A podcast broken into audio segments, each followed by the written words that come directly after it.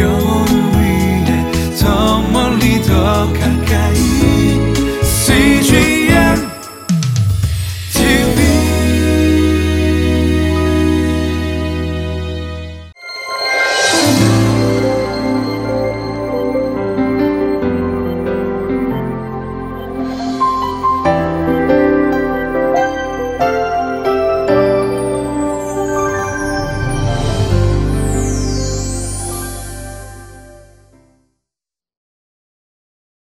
샬롬 주님 안에서 평안하시지요. 오늘도 말씀을 통해 우리 인생길을 이끌어 주시는 성령님의 인도하심과 각별하신 은혜가 여러분과 함께 하시기를 기도합니다. 옛말에 이런 말이 있죠. 초지일관이라는 말이죠. 처음 품은 뜻을 끝까지 관찰한다는 뜻이죠. 대개는 처음에는 좋은 뜻 가지고 있어서 살다가 세월 지나가면 변질되는 경우들이 참 많이 있습니다. 어, 처음에는 아주 강력하게 일을 추진하다가 나중에는 그야말로 용두삼이 끝이 흐지부지하게 끝나는 일들도 있죠. 예수님께서는 어, 가나 혼인 잔치에서 어, 생애 최초의 기적을 행하시죠. 그 물로 된 기적의 포도주를 마신 연회장이 아, 이 집은 처음보다 나중에 훨씬 더 좋아진다. 그렇게 칭찬했습니다만 하나님이 하시는 일은 처음보다는 점점 더 좋아지는 일을 하시는 것이 하나님의 역사입니다. 하지만 오늘 본문 말씀에 보면 처음에는 신앙적으로 나라를 통치하던 아사 왕은 마지막엔 참 비참하게 끝을 결론 맺고 있음을 봅니다. 오늘의 말씀 그리고 그 경고 함께 같이 읽어봅니다. 역대하 16장 1절부터 14절까지 말씀입니다.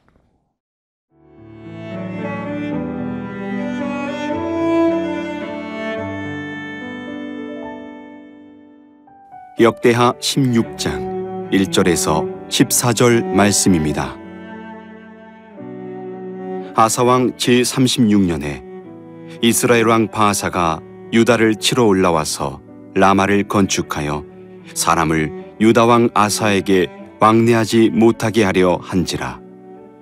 아사가 여호와의 전 곳간과 왕궁 곳간에 은금을 내어다가 다메섹에 사는 아람왕 베나다색에 보내며 이르되 내 아버지와 당신의 아버지 사이에와 같이 나와 당신 사이에 약조하자. 내가 당신에게 은금을 보내노니 와서 이스라엘 왕 바하사와 세운 약조를 깨뜨려 그가 나를 떠나게 하라 하매. 베나다시 아사 왕의 말을 듣고 그의 군대 지휘관들을 보내어 이스라엘 성읍들을 치되 이온과 단과 아벨마임과 납달리의 모든 국고성들을 쳤더니 바하사가 듣고 라마 건축하는 일을 포기하고 그 공사를 그친지라. 아사 왕이 온 유다 무리를 거느리고 바하사가 라마를 건축하던 돌과 제목을 운반하여다가 게바와 미스바를 건축하였더라. 그때에 선견자 하나니가 유다 왕 아사에게 나와서 그에게 이르되 왕이 아람 왕을 의지하고 왕이 하나님 여호와를 의지하지 아니하였으므로 아람 왕의 군대가 왕의 손에서 벗어났나이다. 구스 사람과 룹 사람의 군대가 크지 아니하며 말과 병거가 힘이 많지 아니하더이까. 그러나 왕이 여호와를 의지하였으므로 여호와께서 왕의 손에 넘기셨나이다. 여호와의 눈은 온 땅을 두루 감찰하사 전심으로 자기에게 향하는 자들을 위하여 능력을 베푸시나니 이 일은 왕이 망령되이 행하였은즉 이후부터는 왕에게 전쟁이 있으리이다 하매 아사가 노하여 선견자를 옥에 가두었으니 이는 그의 말에 크게 노하였음이며 그때 아사가 또 백성 중에서 몇 사람을 학대하였더라. 아사의 처음부터 끝까지의 행적은 유다와 이스라엘 열왕기에 기록되니라 아사가 왕이 된 지 39년에 그의 발이 병들어 매우 위독했으나 병이 있을 때에 그가 여호와께 구하지 아니하고 의원들에게 구하였더라. 아사가 왕위에 있은 지 41년 후에 죽어 그의 조상들과 함께 누움에 다윗성에 자기를 위하여 파두었던 묘실에 무리가 장사하되 그의 시체를 법대로 만든 각양 향재료를 가득히 채운 상에 두고 또 그것을 위하여 많이 분양하였더라. 아사 왕은 통치 초기에는 정말 신실한 왕이었습니다. 초반에는 하나님께서 보시기에 선과 그리고 공의와 정의를 행하며 아, 이방 재단과 산당을 없애버리고 주상을 깨뜨리고 아세라 목상을 찍어버리고 백성들로 하여금 하나님을 온전히 찾고 섬기며 경배하도록 격려했던 귀한 왕이었습니다. 그래서 하나님께서는 그가 하는 모든 일에 형통케 하시고 국방과 재정이 튼튼하게 만들어 주셨습니다.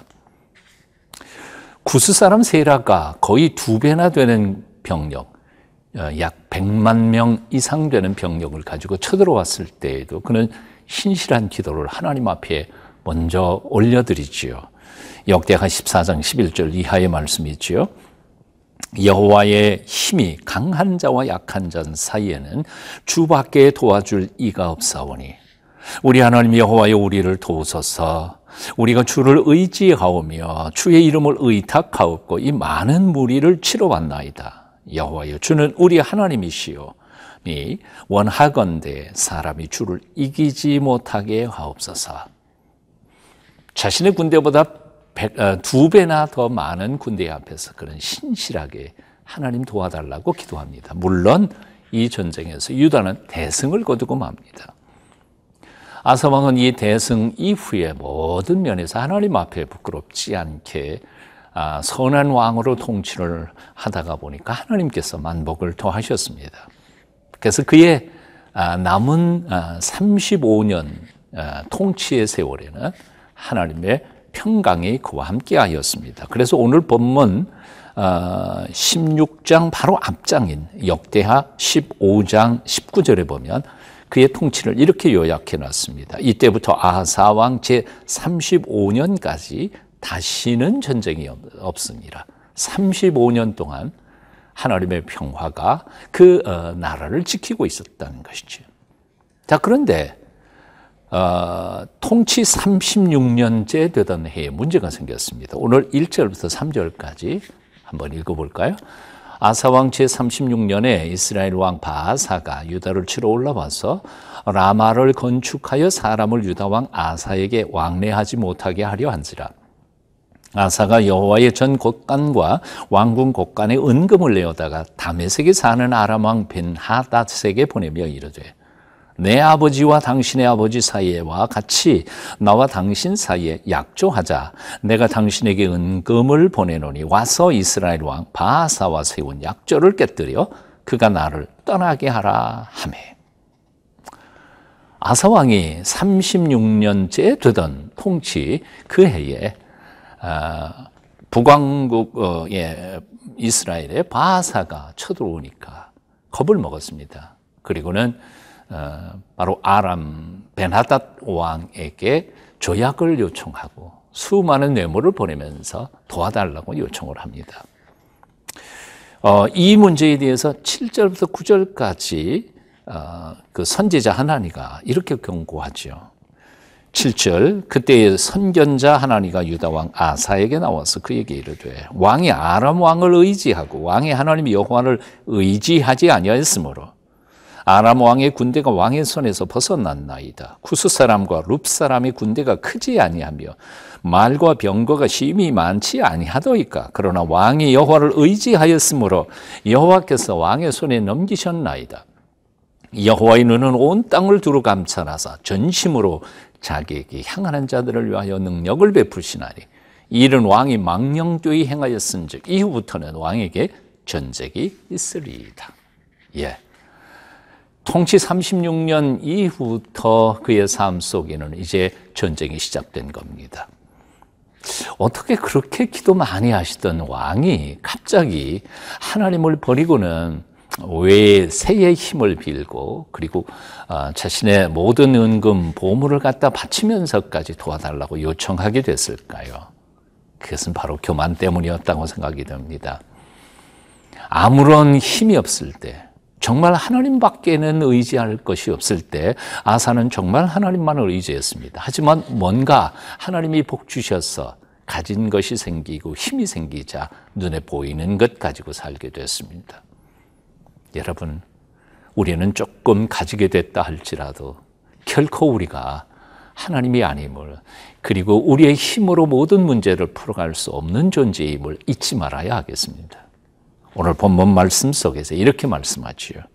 여호와의 눈은 온 땅을 두루 감찰하사 전심으로 자기에게 향한 자들을 위하여 능력을 베푸신다. 하나님만 바라보십시다. 하나님께서 우리를 어떤 위기 가운데서도 지켜주실 줄로 믿습니다.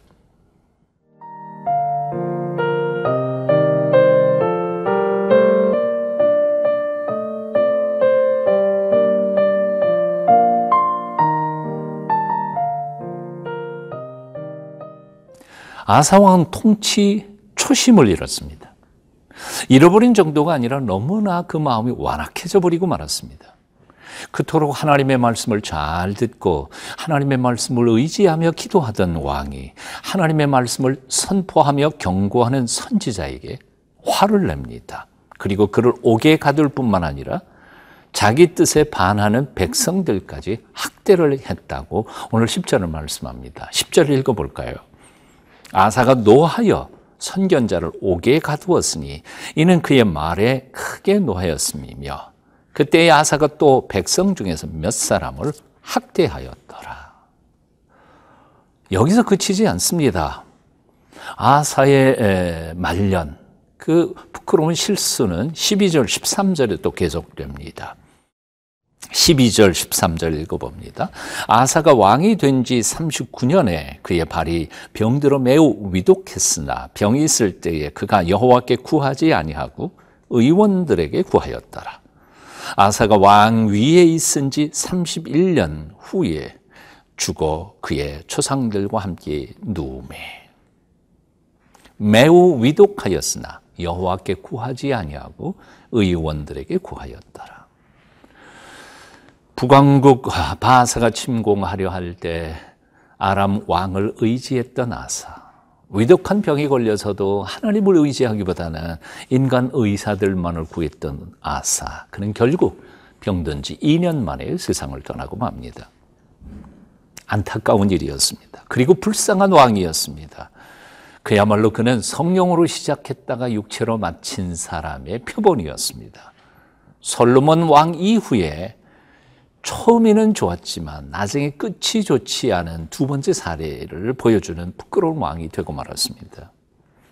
이 본문을 묵상하고 있는 여러분, 여러분의 삶이 처음보다는 끝이 점점 더 좋아지시기를 바랍니다.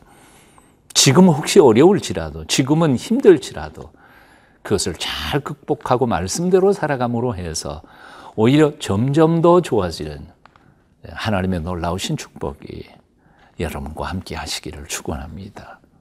기도하겠습니다.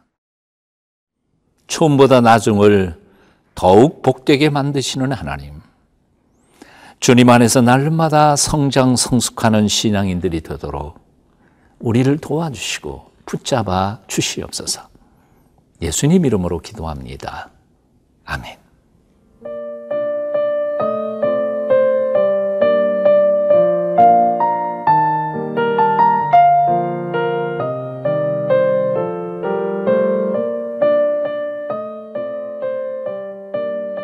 이 프로그램은 시청자 여러분의 소중한 후원으로 제작됩니다.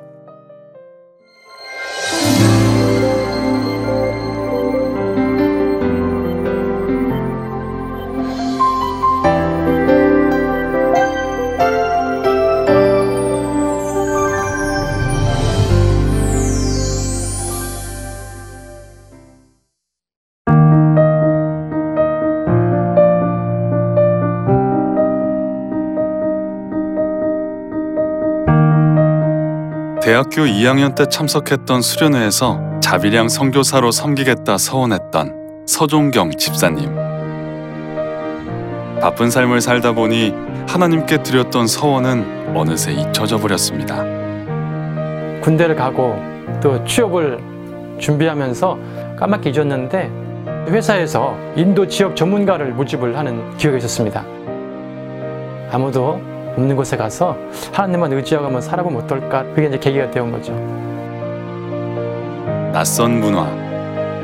광야 같았던 타문화권 생활은 생각 이상으로 어려웠습니다.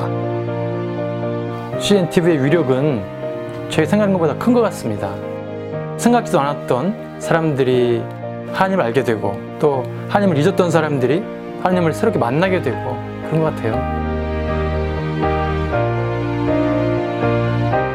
아침 저녁으로 하나님의 인도하심을 구하고 또 하루의 삶을 돌아보면서 CNTV를 좀 더 많이 보게 되었어요. 영적으로 광야 같은 인도라는 곳에 도착하니까 영적인 생명수가 아닌가라는 생각을 그때 많이 하게 되었습니다. 갈급했던 그곳. 서종경 집사님과 CGN TV는 함께했습니다.